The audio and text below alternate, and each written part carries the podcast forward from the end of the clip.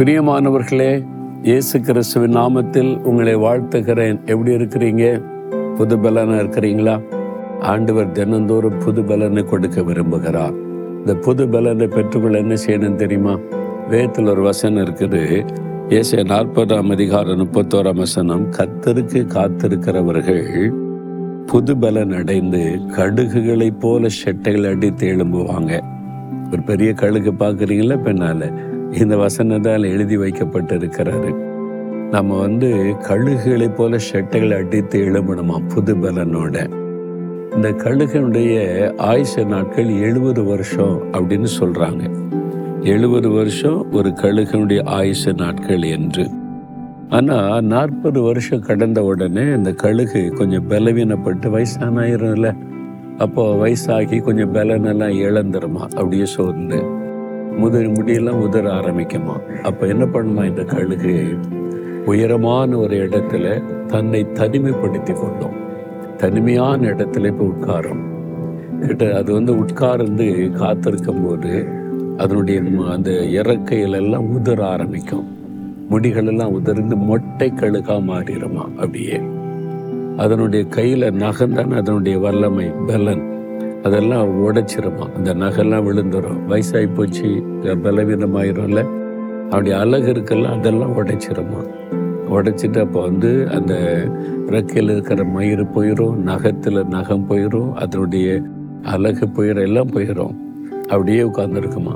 கிட்டத்தட்ட நூற்றி ஐம்பது நாட்கள். அதன் பிறகு பார்த்தீங்கன்னா மறுபடியும் அதனுடைய முடி அந்த மயிர் முளைக்க ஆரம்பிக்கும் ரெக்கை அது முளைக்க ஆரம்பிக்கும். அதனுடைய நகங்கள் புதிதாக முளைக்க ஆரம்பிக்கும். அதனுடைய அழகு புதுசாக ஸ்ட்ராங்காக வரும். திரும்ப கொஞ்ச நாளில் பார்த்தீங்கன்னா அந்த கழுகு ஒரு புது பலன் அடைந்து இளமையாயிருமா? அது இளமையாகி புது பலன் அடைஞ்சு சட்டைகள் அடித்து எழுப்பினா முன்னால் இருந்த மாதிரி ஒரு பலன். அதே மாதிரி தான் ஆண்டு சொல்றார் என் பிள்ளைகளே நீங்கள் எனக்கு காத்திருந்தால் கழுகு எப்படி தன்னை தனிமைப்படுத்தி கொண்டு காத்திருக்குதோ அதே மாதிரி காத்திருந்தால் பழசெல்லாம் உதிர்த்து போட்டுறதில்லை நம்ம வாழ்க்கையில் இருக்கிற சோர்வு பயங்கள் கலக்கங்கள் பாவங்கள் அசுத்தங்கள் வேண்டது காரியத்தெல்லாம் உதிர்த்து போட்டுட்டு அப்படியே தெய்வ சமூகத்தில் காத்திருக்கும் போது தன்னால் உதிர்ந்துடும் நீங்கள் காத்திருக்க காத்திருக்க அதெல்லாம் தன்னால் உதிர்ந்து புது பலன் உண்டாகும். ஆவிக்குரிய பலன் வல்லமை கிருபை. அதன் பிறகு நீங்கள் கழுக மாதிரி ஷெட்டை அடித்து புது பலனோட எழும்பிடுவீங்க அப்படின்னு வேதம் சொல்லுது. அதுக்கு காத்திரு காத்திருக்கணும். தினம் எவ்வளோ நேரம் காத்திருக்கிறீங்க? இப்போ காத்திருப்பு என்பது நமக்கு புதுசு கிடையாது. ஒரு பஸ் ஸ்டாண்டில் போய் பஸ்ஸுக்காக சிலர் ஒரு மணி நேரம் ரெண்டு மணி நேரம் கூட காத்து இருக்கிறாங்க விமான நிலையத்துக்கு போனால் காத்திருப்பாங்க. அந்த ஃப்ளைட் வரும் வரைக்கும் ஜனங்க காத்திருப்பாங்க. சில மணி நேரங்கள் சில சமயம். ரயில்வே ஸ்டேஷன் போனால் ட்ரெயின் வர லேட் ஆச்சுன்னா காத்திருப்பாங்க. ஒரு இன்டர்வியூக்கு போனால் தனக்கு ஒரு சந்தர்ப்பம் வரும் வரைக்கும் வெயிட் பண்ணி காத்திருப்பாங்க. எந்த ஒரு காரியத்துக்குமே காத்திருக்கிறதுல நம்ம பார்க்குறோம். அப்படி தானே உங்கள் வாழ்க்கையில் இது ஒன்றும் புதுசு கிடையாது. பல காரியங்கள் உலக காரியத்துக்கு நம்ம காத்திருக்கிறோம். ஆண்டவுடைய பாத்தில் உட்காந்து தேவனுக்காக காத்திருக்கிறீங்களா? எவ்வளோ நேரம் காத்திருந்தீங்க இன்னைக்கு? காலையில் எழுந்து ஒரு ஒரு மணி நேரம்? ரெண்டு மணி நேரம்? ஆண்டுடைய பாத்துல காத்திருந்து வசனத்தை தியானித்து ஜெபிச்சிங்கன்னா புது பலனோட இருப்பீங்க.